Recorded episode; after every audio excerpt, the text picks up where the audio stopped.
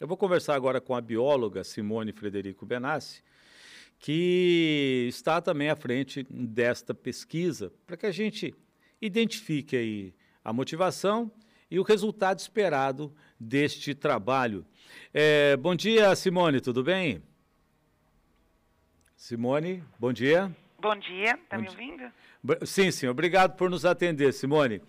É, vamos falar um pouquinho sobre esse trabalho. Qual é o objetivo dessa coleta deste material é, no esgotamento sanitário de Foz do Iguaçu, Simone?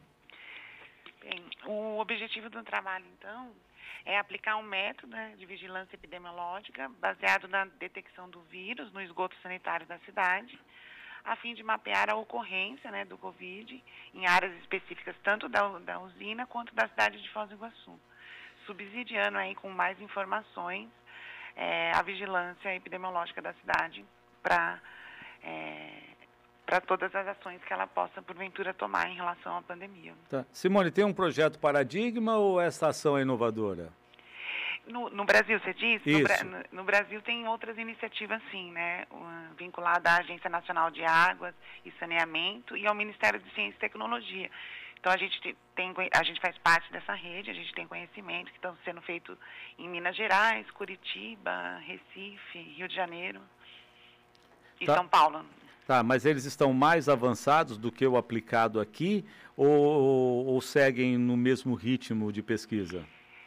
Minas foi a primeira a, a, começar a monitorar a cidade, né? Nós aqui na, dentro da usina, a gente começou praticamente junto com Minas. Hum. A diferença é que nós estávamos para acertar metodologicamente, né? Os, os, primeiros testes metodológicos a gente fez só dentro da usina, com os esgotos da, da usina. Na cidade a gente começou só em fevereiro agora, né? Hum. E como é que funciona, Simone? Vocês coletam as amostras e qual é o, o, o passo seguinte após essa coleta? Uhum. Então, é, é, em parceria com a Sanepar, a Sanepar, no caso da cidade, né, aqui dentro de Itaipu, nós mesmos coletamos as amostras junto com a Fundação Parque Tecnológico de Itaipu. Na cidade, quem coleta as amostras é a própria Sanepar, ela coleta isso nas estações de tratamento de esgoto dela antes da entrada do tratamento e também em algumas elevatórias. Né? A gente selecionou algumas localidades para fazer esse monitoramento, para fazer uma, um mapa de calor que abrangesse é, grande parte do município. Né? Então, eles coletam as amostras, entregam aqui para a gente. Aí, chegando aqui, a gente faz uma filtragem, faz uma preparação e tal da amostra e depois manda, mandamos lá para a Universidade Federal do ABC, que é a nossa parceira, que inclusive está aqui essa semana transferindo a tecnologia tanto para Itaipu como para o PTI e para a Unila. Então eles estão transferindo a tecnologia para cá para agora a gente fazer as amostragens aqui. Tá, vocês partem então da, da, da, da análise né, de que as pessoas elas eliminam o vírus Isso. nas fezes. É, elas eliminam de fato. É. Tá, e quais são os critérios que vocês levam para dizer que se estamos em um período pré ou pós de, de infecção daquela área para ele para subir ou para reduzir o mapa de calor? Ah, tá. A gente, é, a análise que a gente faz, né, a gente faz uma preparação da amostra e depois faz uma análise de PCR, e muito é, igualzinha faz com as amostras clínicas de sangue, de de clínica, né, que é feito com cotonete. É, é, muito similar, né? Então a gente tem lá o número, a, a, detecção do vírus pelo método de PCR. Através disso a gente faz uma, é, usa um software, né, um, que trans, transforma isso em, em, copas de RNA é, por litro por dia também. E aí a gente sabe quanto de carga, né, de vírus a gente tem em, em determinadas localidades. Tá, você está começando ou está terminando ali, ah, no caso, Isso. a infecção? Quais são as, na verdade, não é se está começando ou se está terminando. Quais são as localidades onde a carga viral é maior ou menor? E aí a gente então tem um mapa de calor de, das localidades, né, dos distritos epidemiológicos, onde tem mais ou menos carga viral. Então, que isso vai facilitar muito o trabalho da vigilância epidemiológica da área Exato. da saúde no município. Exatamente. Ela serve como uma ferramenta mesmo, né? De saber onde que tem mais concentração, onde tem menos, onde você precisa atuar de forma é, mais comunicativa com os bairros para dizer, olha, é, aqui está precisando é, intensificar as ações de é, por exemplo, né, de menos é, circulação do, do, vírus. Então, você faz comunicados, enfim, isso é, é uma estratégia da vigilância, com, cer com certeza. E também dos próprios planos de, de, do plano de vacinação, de imunização da cidade. Você pode ter áreas que você vai ter que intensificar mais, porque não teve tanto é, benefício, é, benefício, não, não teve tanto retorno em relação à vacinação, por exemplo, né, um hum. exemplo.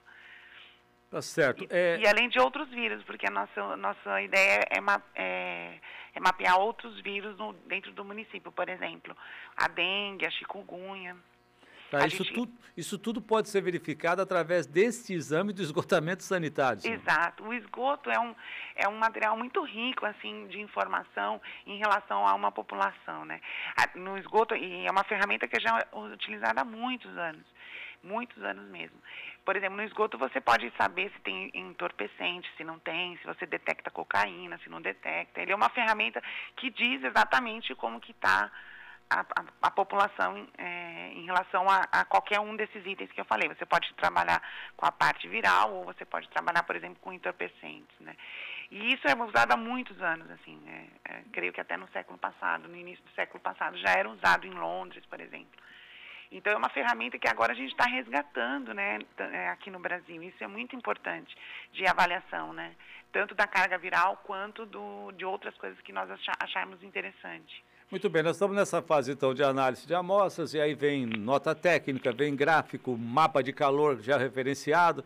É, se, se na regiões com maior ou menor incidência do vírus e bom, ajudando a fazer um trabalho mais técnico, mais ajustado às necessidades diante desse quadro pandêmico. Qual que é a próxima etapa, Simone? Exatamente isso que você falou, né? A gente está nessa fase. Então, a gente lança boletins informativos semanalmente para a prefeitura e também para a medicina do trabalho aqui dentro de Itaipu. Então a gente faz esses boletins.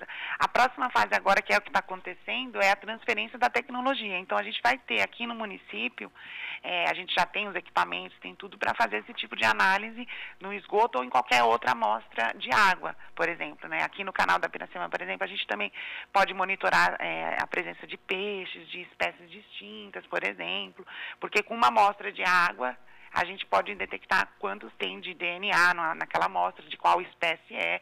Isso hoje, é a biologia molecular avançou muito nesse sentido, de você poder usar técnicas de biologia molecular na área ambiental. Então, a gente vai ter aqui, aqui em Foz do Iguaçu esse tipo de, de tecnologia, né, que a gente não tinha antes. Então, nessa primeira fase, a gente agora está transferindo fazendo a transferência de, da tecnologia.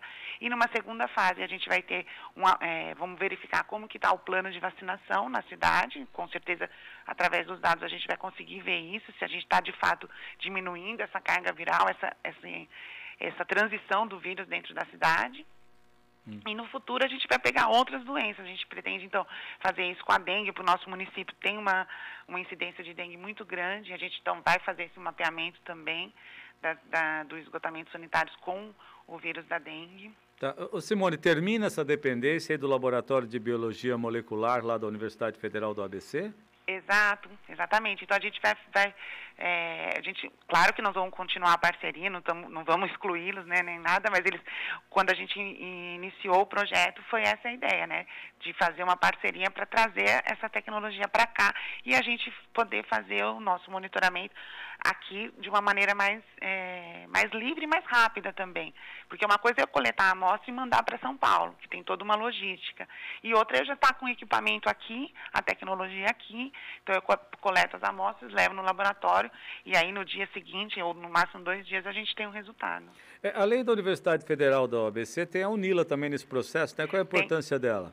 A Unila, exatamente. A Unila, ela, ela, ela já tinha um conhecimento, com certeza o professor já é especialista em biologia molecular, ele, da biologia, ele só, ele só não tinha o um know-how para trabalhar com o esgoto. Esgoto.